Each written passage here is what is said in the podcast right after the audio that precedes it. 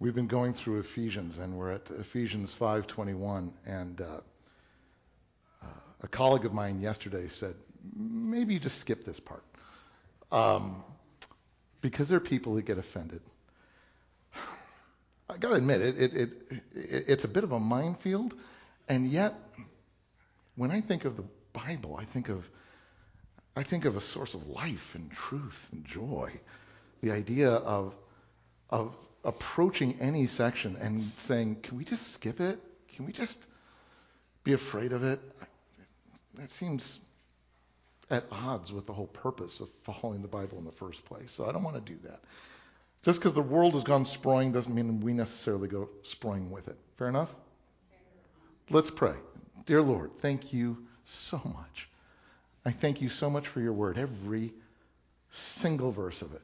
Lord, I thank you for the parts I don't like because those are the parts that change me. And I pray, Lord, today, fill us with your Holy Spirit. Open our hearts up to you even as we open your word up to us and work in us. Whatever it is you need to work in each one of us. Give this to you in Jesus' name. Amen.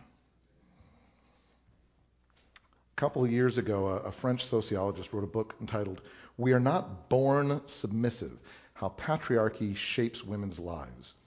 And she talks about how, how women even are complicit in the subjugation of women.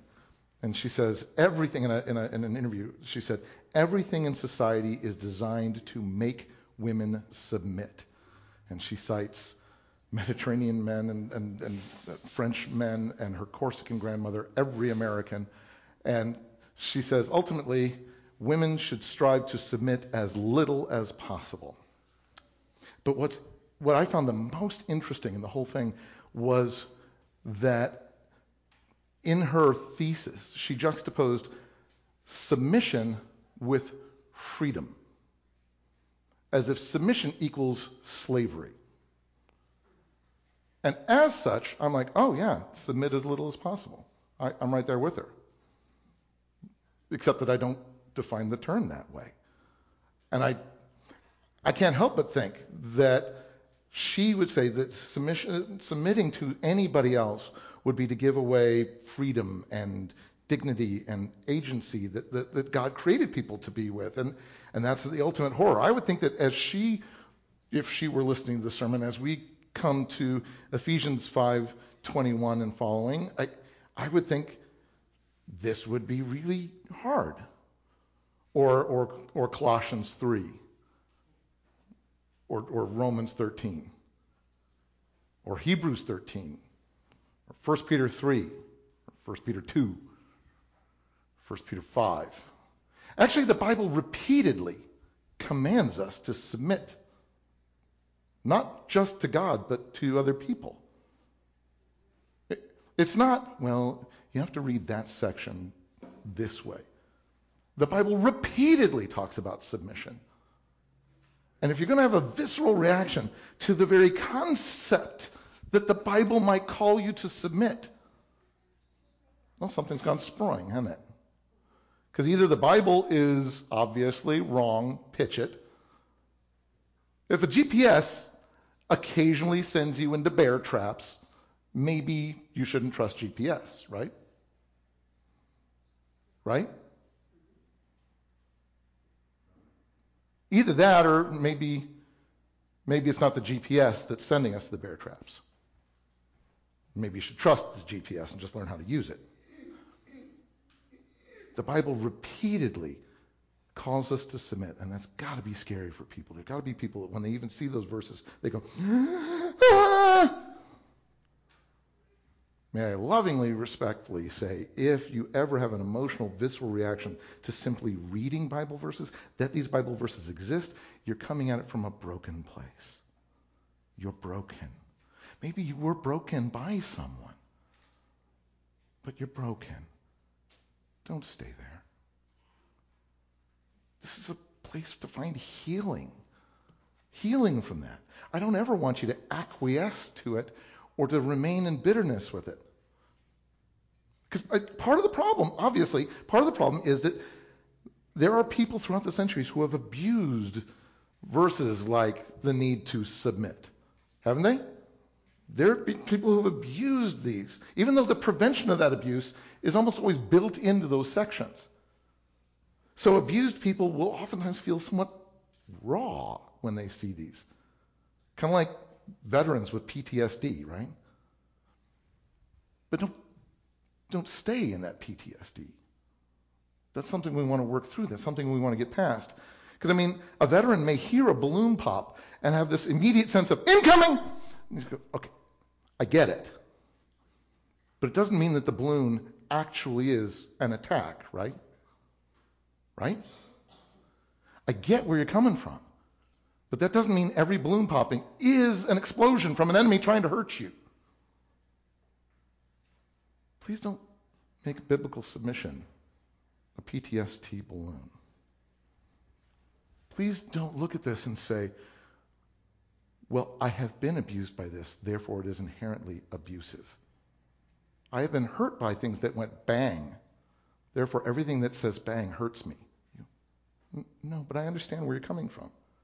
I do. Of course, there's always going to be some people that don't like it because they don't want to submit. They don't, they don't want to. just don't.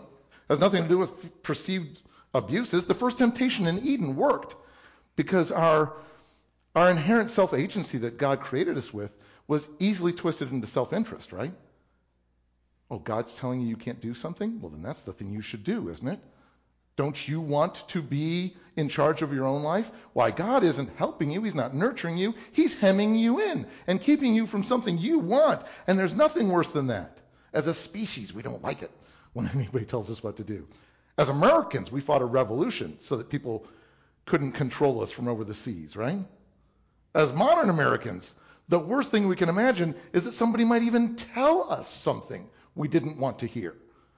We want safe spaces where nobody's even going to tell us things that are contrary to what we want. So there is some of that. But I also think that at its core, part of the main problem here isn't their abuses or my abuses or the fact that I want to be this or that. I think at its core, part of the problem is that definition that submission equals slavery. That is a misunderstanding of what because the Bible isn't saying please enslave yourself to somebody else. It's not saying that. If we believe that submission is all about someone losing their freedom or dignity or agency, then we've already screwed it up. Whether we think that's what you should be doing or we think that that's what I should be doing, help me out. Does, does, does submitting to God require that you turn off your brain? Is that what he asks you to do? Submitting to God require that you submit to him being abusive to you. Submitting to God say that you should lose your dignity. You should lose your agency. Does it make you lose freedom or gain freedom?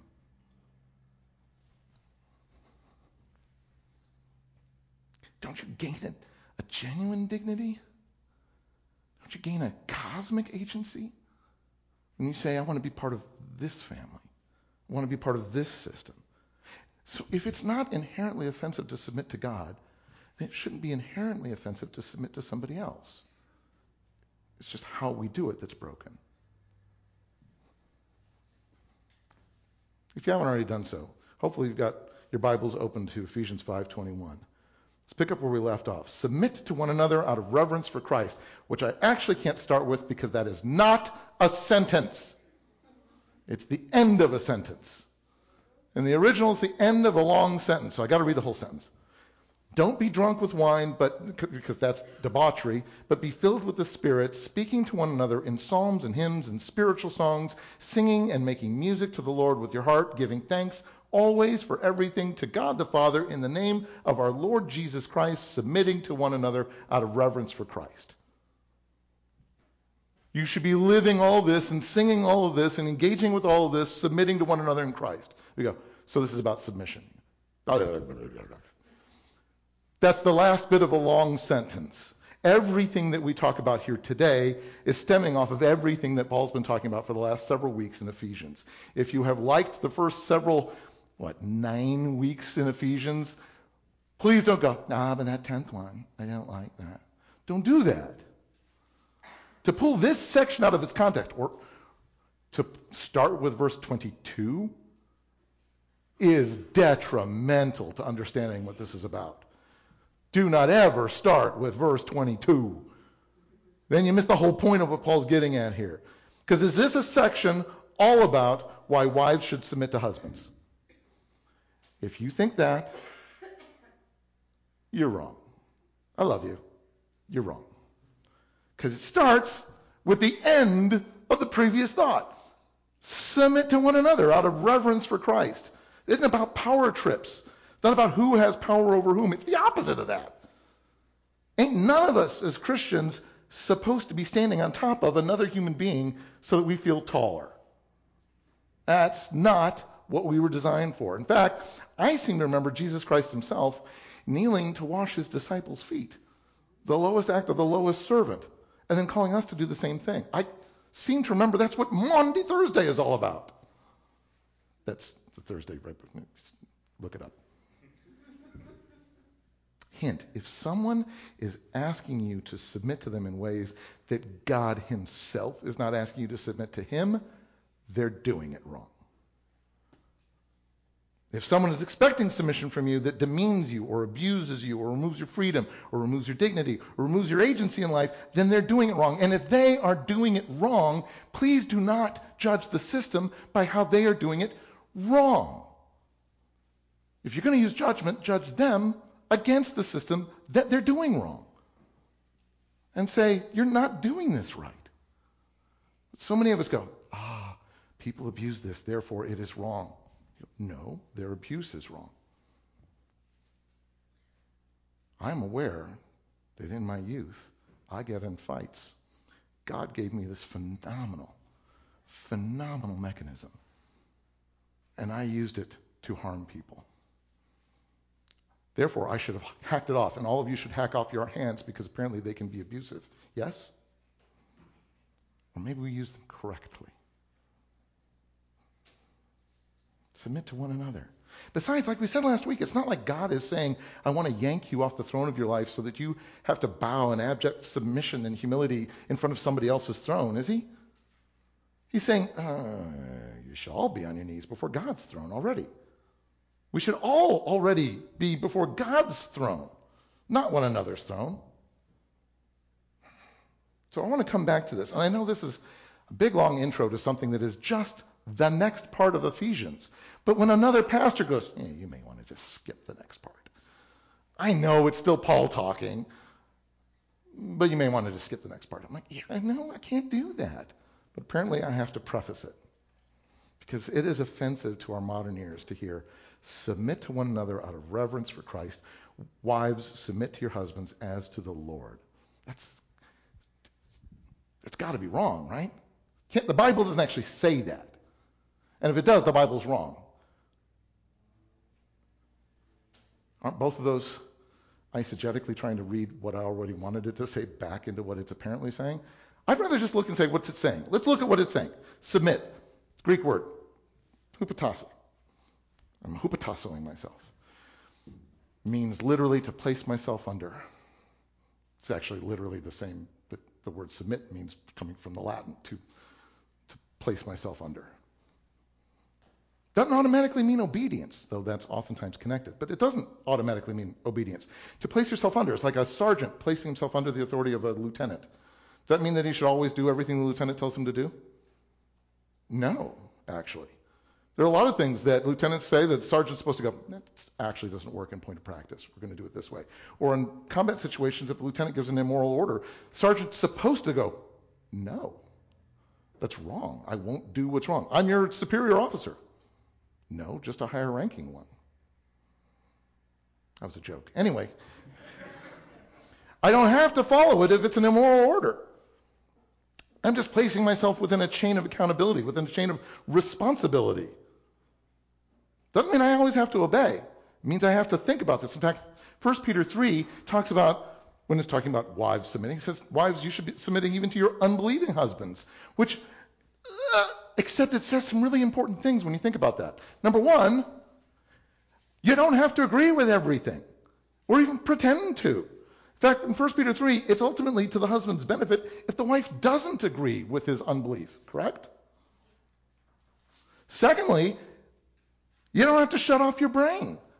You don't even have to pretend to. In fact, in 1 Peter 3, it's ultimately to the husband's benefit if the wife stands up and speaks her own mind on crucial things that they think differently about.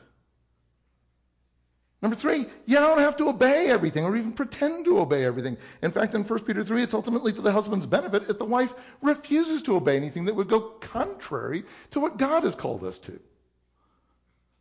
Because ultimately, the whole point of any submission in any relationship is to reflect our healthy, perfect relationship with the Lord. I don't want to do anything that steps on that. If a sergeant can make that decision based on a lieutenant's orders, I think I think we as Christians can make some of those decisions, can't we, with the Holy Spirit within us? I think so. It's not even just a, a wifely thing, it's submit to one another. All of this is within the context of we're all doing this in mutual loving submission, right? We're, we're broken people trying to submit in our own broken way to other broken people, but in a way that still honors Christ.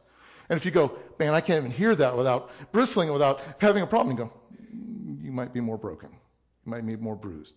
I'm not even necessarily faulting on that, but maybe instead of me avoiding this scripture, maybe maybe we need to work on trying to help you to heal from that. No matter what the next verses say, we have to read that within the context of what we've read throughout Ephesians. We are one body made up of different parts. And all those different parts have different jobs, but they're all interconnected and they're all important, and all of them have to work with all the other ones. That's the way this works. Submit to one another out of reverence for Christ. So when I say mutual loving submission, I'm not even technically just talking about I submit to Wendy because I love her. No, technically I'm saying, though that's part of it, I'm saying I submit to Wendy because I love Christ. That's what I'm supposed to be doing with this. It begins with appreciating, honoring, and loving our Lord. First John tells us we love because he first loved us. He washed our feet. He showed us an example for us to follow. And it's not an example of who has power over whom. It's about saying, I love you. How do I meet your needs? So when we hear Paul say, Wives, submit to your husbands as to the Lord, for the husband is the head of the wife, as Christ is the head of the church, his body, of which he is the Savior. Now, as the church submits to Christ, so wives should also submit to their husbands in everything. Oh my goodness, don't freestyle off in the wrong direction. Please do not. You got to do anything I tell you to do because you're just the wife. Don't do that. That's not what Paul is getting at. I'm sorry, what did verse 21 say? We're all supposed to be submitting to one another. Not a wife to the husband, but the husband to the wife, and the wife to the husband, and me to you, and you to me, and them to thee. And the... Somehow this is all supposed to ultimately honor Christ. Not honoring this guy or that guy, but Christ. And this isn't the first time that Paul even talked about Christ being the head of the body.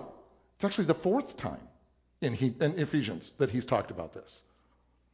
Again, sometimes we love to take this out and go, what do you mean by head here? You go, I don't know, what do you mean by head the last three times? In the same book. That they all read it one time, remember?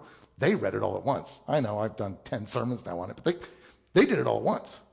Ephesians 1 7. In him we have redemption through his blood, the forgiveness of sins in accordance with the riches of grace that he lavished on us, that he gave generously, extravagantly because of his love, with all wisdom and understanding. And he made known to us the mystery of his will according to his good pleasure, which he purposed in Christ, to be put into effect when the times will have reached their fulfillment, to bring all things in heaven and earth together under one head, even Christ. So whatever head means, people are like, oh, it means noggin. No, it means head as in source. No, it means head as in authority. Whatever it means.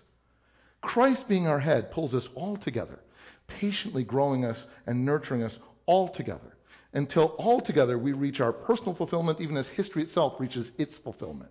It's all about nurturing, growing, connecting, pulling us together in the right direction. We're told in Him we were also chosen. In fact, if I recall, we were chosen in before the creation of the world. In love, He predestined us. So this choosing, this, this planning, this bringing it all together is all predicated by His love. That's the first time we're told that he's the head in Ephesians. Later on in Ephesians 1:22, God placed all things under his feet and appointed him to be the head. Which I love. It's like everything's under his feet. We're his body, he's our head. That's the pecking order. Thank you very much. All creation under him. We are under him. We are part of this, but we are connected to him. Everything under his feet and appointed him to be the head over everything for the church, which is his body, the fullness of him who fills everything in every way. So he isn't just making us grow to be our best selves. The whole point is that we're supposed to be reflecting his fullness, his completeness, his image. He's not just growing us to be our best selves, he's growing us to be like him. Thus, as members of one body, as members of Christ's body, in chapter 4, we're told that we're supposed to be speaking the truth in love, and we will grow in all things, will grow up into Him who is the head, that is Christ. From Him, the whole body, joined and held together by every supporting ligament, grows and builds itself up in love as each part does its work. Do you see a theme going on here? Love, growth, growth, love, interconnectedness, love, growth, interconnectedness, love, growth, growth, maturity, interconnected maturity, interconnected growth, love.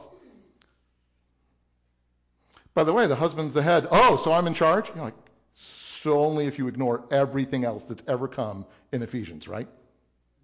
You're ignoring your own context to make your own argument. Whatever else Paul's getting at here in Ephesians 5, whatever else, it's all about love, interconnectedness, growth, support, encouragement, love, growth, encouragement, maturity, interconnectedness. By the way, which part of those do you find offensive? Christ loves us. Christ tries to keep us connected. Christ tries to grow us, mature us. Which of those is inherently offensive? So is it inherently offensive that Christ says, how about you do this with one another? No, we might do it badly. That's offensive. But each part of the body has its unique, important, interconnected role. So, wives, can you honor your husbands if they try to be a healthy stand in within your family for Christ? They're not Christ, but can you do that? Whatever that means. You go, but. Husbands, by definition, that means it's your responsibility to try to live like a healthy stand in for Christ. Can you do that? By the way, you're the ones that are supposed to be going, What? Because you'll stink at it. Right? You will stink at that. Because, hint, you're not Christ.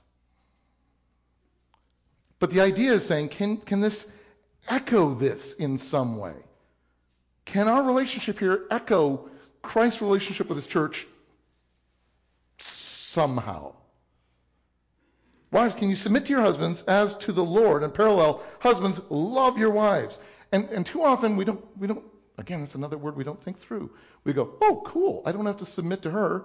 And all I have to do is like bring her flowers every once in a while, and some candy, and say, you look pretty today. Right? She has to obey me, and I just have to be affectionate toward her. Is that what Paul's getting at here? That's not what submit means, and that's not what love means. Because, and remember, I'm sorry, what did verse 21 tell us?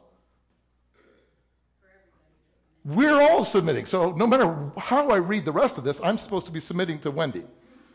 Whatever else I want to say about the rest of the verses, it has to be in the context of me submitting to Wendy. By the way, the word love doesn't just mean romantic affection. Love is this desire to commit ourselves to meeting the needs of another human being, to place my wants beneath your needs. I'm sorry, in Gethsemane, did Jesus express his wants? I want not to get stapled to a tree until I die. I want that. And yet, not what I want, not what I will, but what you will. And I didn't come to get out of this life alive. I came to serve everybody else. This is love. This is love. My wants submitted to your needs. Husbands, love your wives just as Christ loved the church and gave himself up for her. Is like a definition of submission, isn't it? So the whole wives, you've got to obey me and I get to rule you and I just have to do it lovingly. You go, ugh, don't read it that way. I need to love. It's a different kind of submission because I'm a different part of the body, but I need to love my wife as Christ loved the church and said, everything that I am, everything that I want, how do I serve you better and love you so that you know that you have your needs met by someone committed to love you. And I stink at this. Stink at this. And God says, do it. I'm not suggesting it. I'm not encouraging it. I'm commanding it. Kevin, do it. And I stink at it.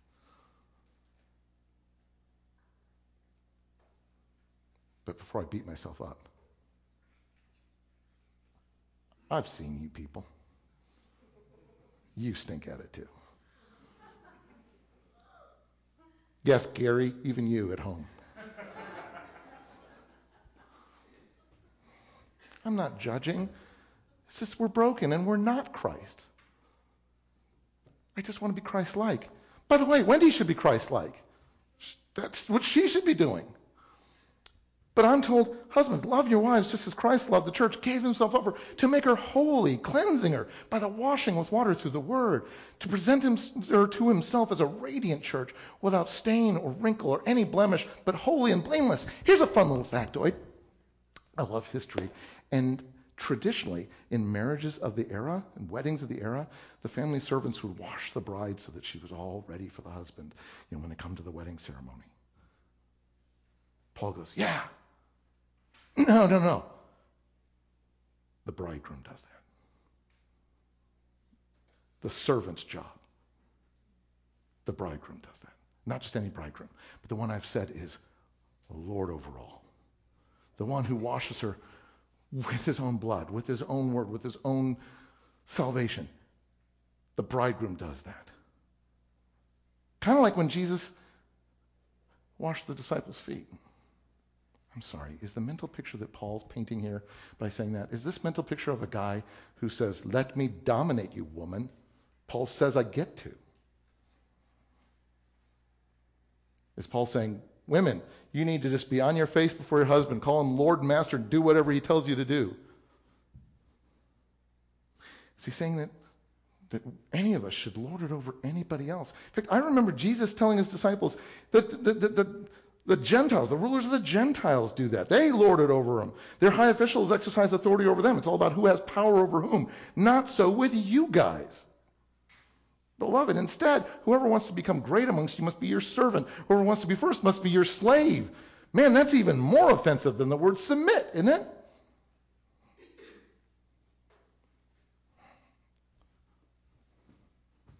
For even the Son of Man, Jesus says, even I didn't come to be served, but to serve, and to give my life as a ransom for many, to hupotasso it, to submit my life to your needs, because you earned it. Yes? Isn't that what grace means? I give my life as Jesus to save your soul because you've earned it. You deserve it. Yes? Peter says you should submit yourself to the authorities, even the twisted ones, the deviant ones, because they've earned it. They deserve it. Morally, right?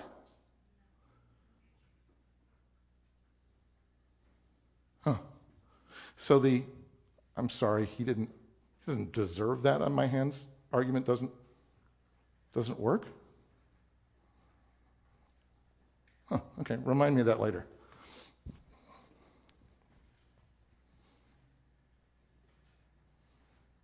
In the same way, Paul says in Ephesians 5:28, husbands ought to love their lives, wives as their own bodies. If they're the head, the noggin of the body, it's not about I'm in charge or y'all got to do what I say, kind of head honcho-ness. It's no, I'm connected. I'm life building. I'm affirming. I'm nurturing. I'm growing. That's what I'm supposed to be doing. I'm supposed to be helping us kind of head. He who loves his wife loves himself because they're interconnected. After all, no one has ever hated his own body. He feeds it. He cares for it. He wants it to keep going. He wants it to be healthy, just as Christ does the church. For we're members of his body.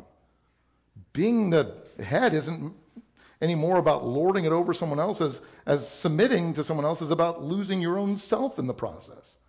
It's not what it's about. The theme is consistent throughout.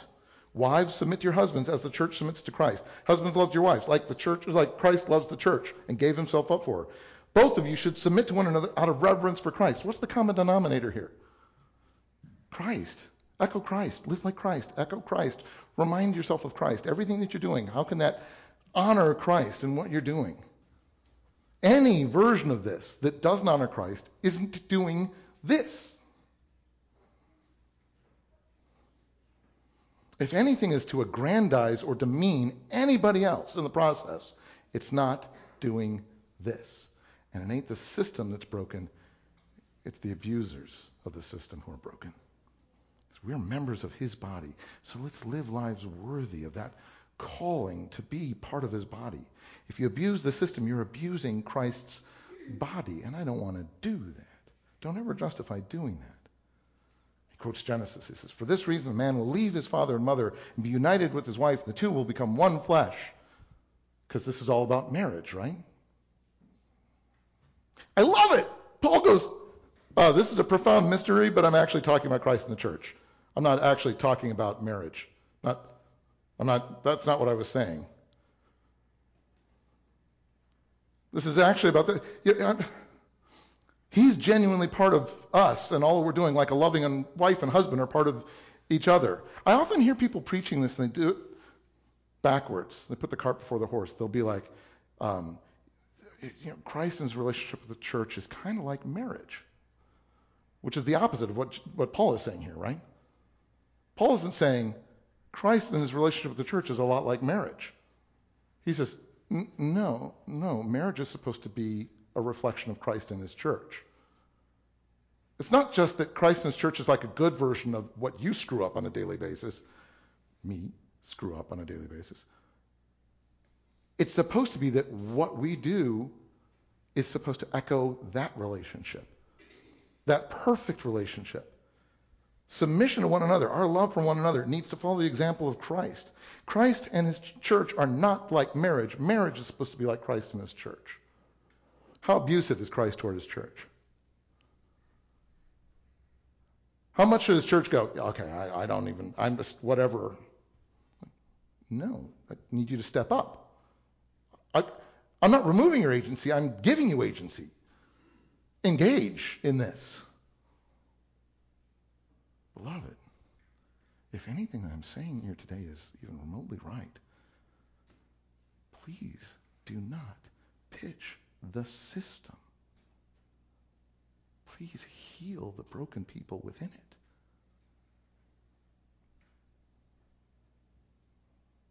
Too often we say, people have abused it, therefore let's hack it off.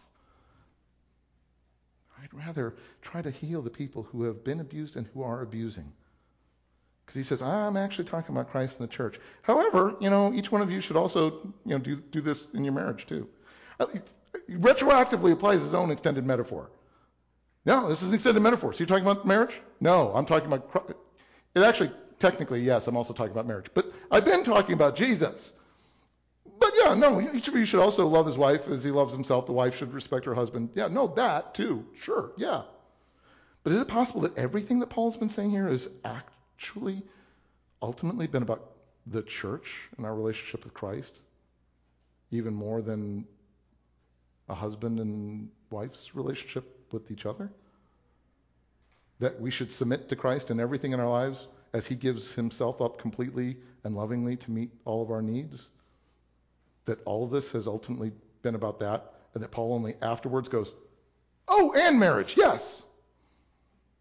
On some core level, yeah. And yet Paul does say, Oh, well, yeah, also your marriages. Yes, that's the way you should be treating each other. But not just about marriage. He says, hey, children, you should be doing this right with your parents. By the way, parents, you should be doing this right with your children.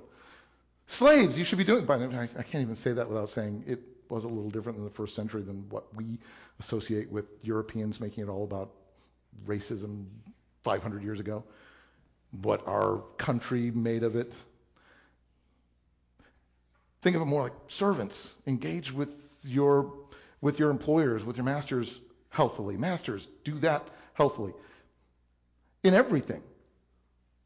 Here's what you guys should do, and here's what you guys should do. It's never just do. It's you do, and the system only works if they do. How about everybody submit themselves to one another? In fact, I love that he says, he says, slaves, here's how you should interact with your masters. And masters, treat your slaves the same way. Which is a weird sentence when you start really thinking about it.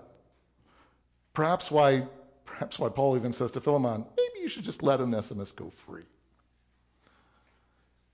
Slaves, you should interact with your masters in a way that honors Christ. Masters, interact with your slaves in ways that honor Christ. Well, doesn't it inherently not?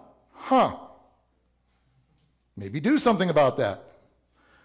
But in all of this, you're reminded that you are trying to honor he who is both their master and yours in heaven.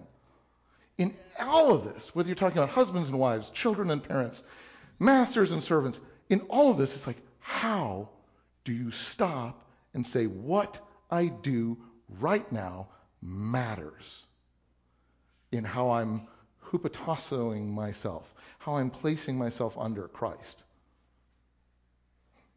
Because it's not about me elevating somebody above me or me abjectly putting my face down in front uh, below them.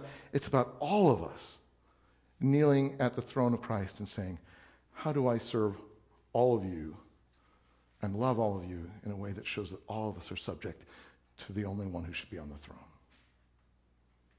If you're a Lent person, the point of Lent is not to give up something that was bad for you. If you give up something that was bad for you for Lent, shame on you. Please give it up for the rest of the 325 days of the year. If you give up something, you go, no, no, no, I'm not giving this up because it's inherently bad for me. I'm giving this up so that every time I think about eating chocolate, every time I think about uh, fill in the blank, whatever it is that you're doing, every time I think about doing this, I stop and say, how do I place this under Christ's feet? And for the 40 days, I really want to, to focus on his lordship, even over chocolate in my life. And then for the other 325 days of the year, is there a way that you can find that you can continue giving him lordship over that? Maybe you can start eating chocolate again, but I mean, it's like, can he still be the Lord? every day. That's the strength of that. That's the strength of fasting. Is to sit there and say, every time my tummy goes, I stop and I pray and I say, Lord, this is for you. How do I honor you in this? Doesn't mean you should never eat again, but how do I make every meal something that honors Christ? Can I live every day in a way that submits myself to Christ as I submit myself to Sarah? And Sarah submits herself to Mark. And Mark submits himself to Calvin. And Calvin submits himself to Elsie. And uh, can we can we all just say this isn't terrifying? Can we all make it God honoring? And to do it, not because I say, you are superior to me. You've earned it from my hands. You, but to do it because you say, because Christ loved me. Because Christ forgave me. Because Christ got on his knees and washed my feet. Because of Christ. Would you pray with me? Dear Lord, I thank you so much I thank you for being in no way inferior to me and yet serving me. Lord, I thank you for your heart. And I pray, help us to love you well. Help every interaction in our lives to echo our relationship with you, to remind one another to love you first and foremost. I pray be glorified in our lives by the heart with which we love those whom you love. We give all this to you in Jesus' name and pray that you be glorified. Amen.